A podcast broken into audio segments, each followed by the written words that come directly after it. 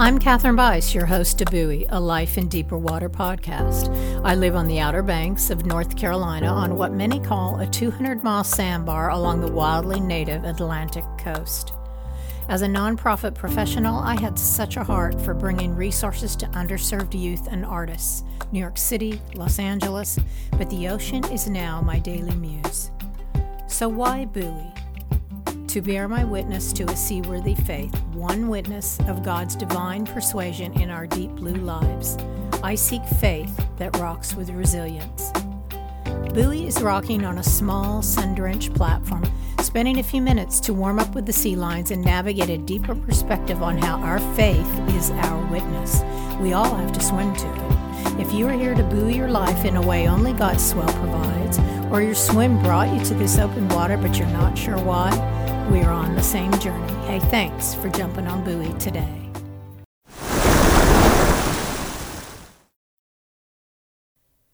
Welcome to Buoy, a Life in Deeper Water podcast, episode 21. What delights God? Let's ask Him. Hello, human. This is not the first time or the last that I will tell you I want faith that rocks. I want God's divine persuasion to convince others through how I live my life for Him. To do that, I need to know Him deeply. I want insight into God's nature. In episode 20, I discovered that when I call, cry aloud, and search, I will then have an understanding of the fear of the Lord. As a reminder, Proverbs 2 3 through 5. Indeed, if you call out for insight and cry aloud for understanding, and if you look for it as for silver and search for it as for hidden treasure, then you will understand the fear of the Lord and find the knowledge of God. This follow up episode is about what happens then.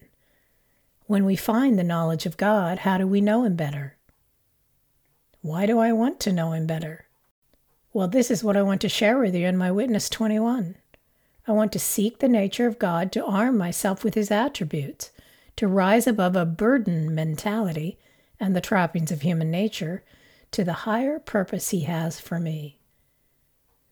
In one of my local worship services, our lead pastor asked this question Are you going through the wringer of life as an agent of goodness or as a victim of the brokenness? When I silently answered this to myself, I immediately knew one thing I don't want to be a victim of anything, nor do I want my journey with Jesus to be centered around a victim mentality. Fear, worry, anxiety, anger, despair, among so many others. I do not want to keep asking God to take away things He did not create. It seems to me that these negative caverns of human nature live in the dark and draw on a debt that has already been paid. I don't like talking about the devil, giving him any mental space, but I believe that he is not creative and always traveling on a million paths that do not belong to him. He can only prey on our lives as a parasite through how we have fallen the fall of human nature, the fall from trusting our Creator. He builds his arguments on lies, never truth. So back to that apple. In the garden, when trust became the only issue between man and God, that God told us we would surely die if we ate from the tree of knowledge of good and evil. But we knew better. We all have hard times knocking at our door. Brutal emotions, chaos, and confusion, perpetual fear, unchallenged anger, looping despair, descending motivation, spiraling anxiety, debilitating mortality. Sound familiar? I'm not making light of what we experience. I am not denying we have these challenges. But fear can keep you from ever doing anything that requires the fearless courage of God. Anxiety keeps you acting as if you have to do it all on your own. Anger chains you to a retaliation that will never satisfy you. It will always engage you in the next outrage. Despair has you living as if that is the ending to your story.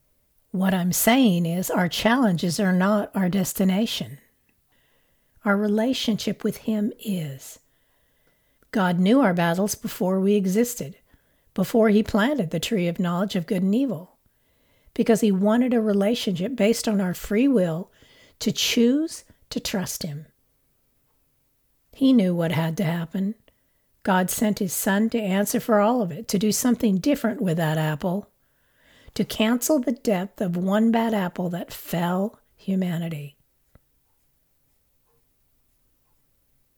What I want is to spend the rest of my life pursuing a deeper knowledge of who He is, the one who made me in His image.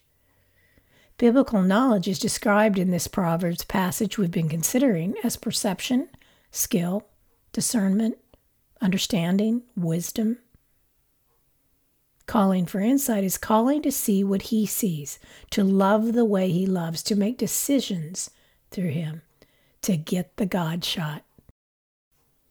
To remind myself in Jeremiah 9:24 the Lord tells Jeremiah, "But let the one who boasts boast about this, that they have the understanding to know me, that I am the Lord who exercises kindness, justice, and righteousness on earth, for in these I delight," declares the Lord. Notice that God is exercising his attributes. How so? He tells us through his demonstrated love for his only begotten Son, that through his sacrifice, Jesus justified man in the sight of his Father, so we can now stand before God in righteousness through his Son. And daily it is simply to empower him to do so. Kindness when I draw from God's loving kindness to be kind to others, I'm doing so out of the power of His nature, and He is delighted.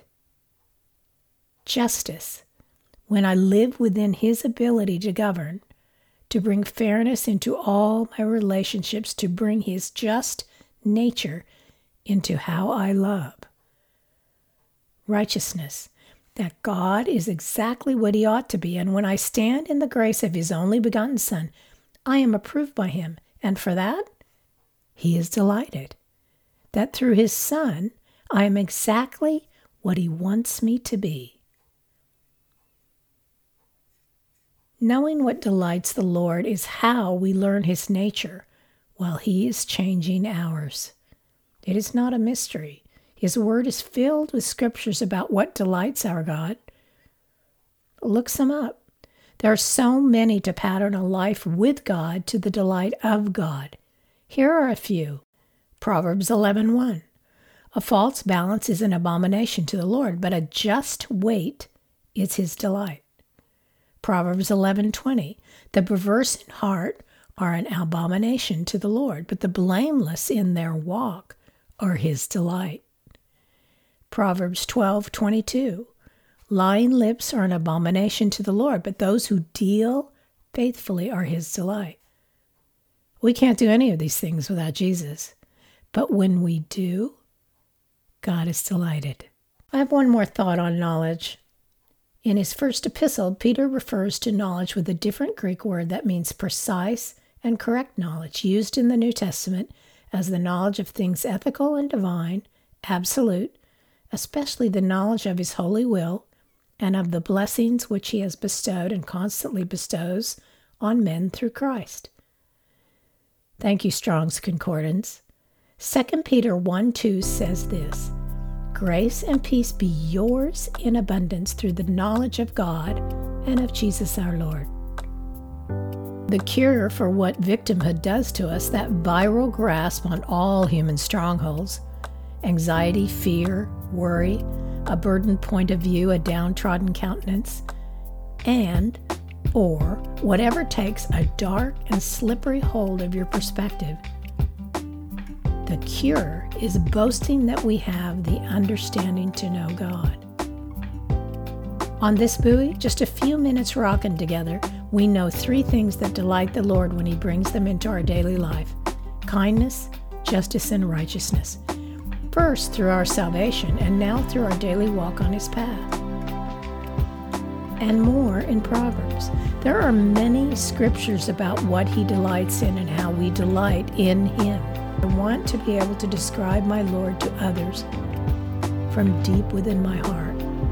I do not want to be at a loss for words. And with this knowledge of Him, Peter tells us we receive grace and peace in abundance.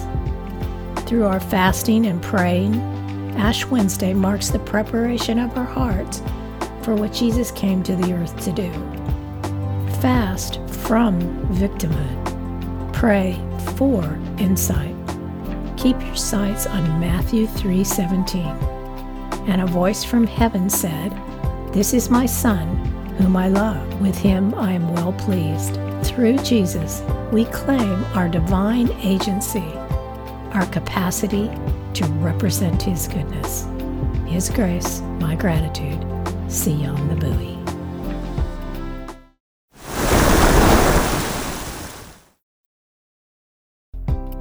Thanks for listening today. I encourage you to speak up, human. If Buoy brings value to you, take a moment to share it with someone. Write a quick review so we reach more seekers. Comment, ask questions. You can find me at kathrynbise.com and Buoy Kathryn B on Instagram. Buoy is a Life in Deeper Water podcast.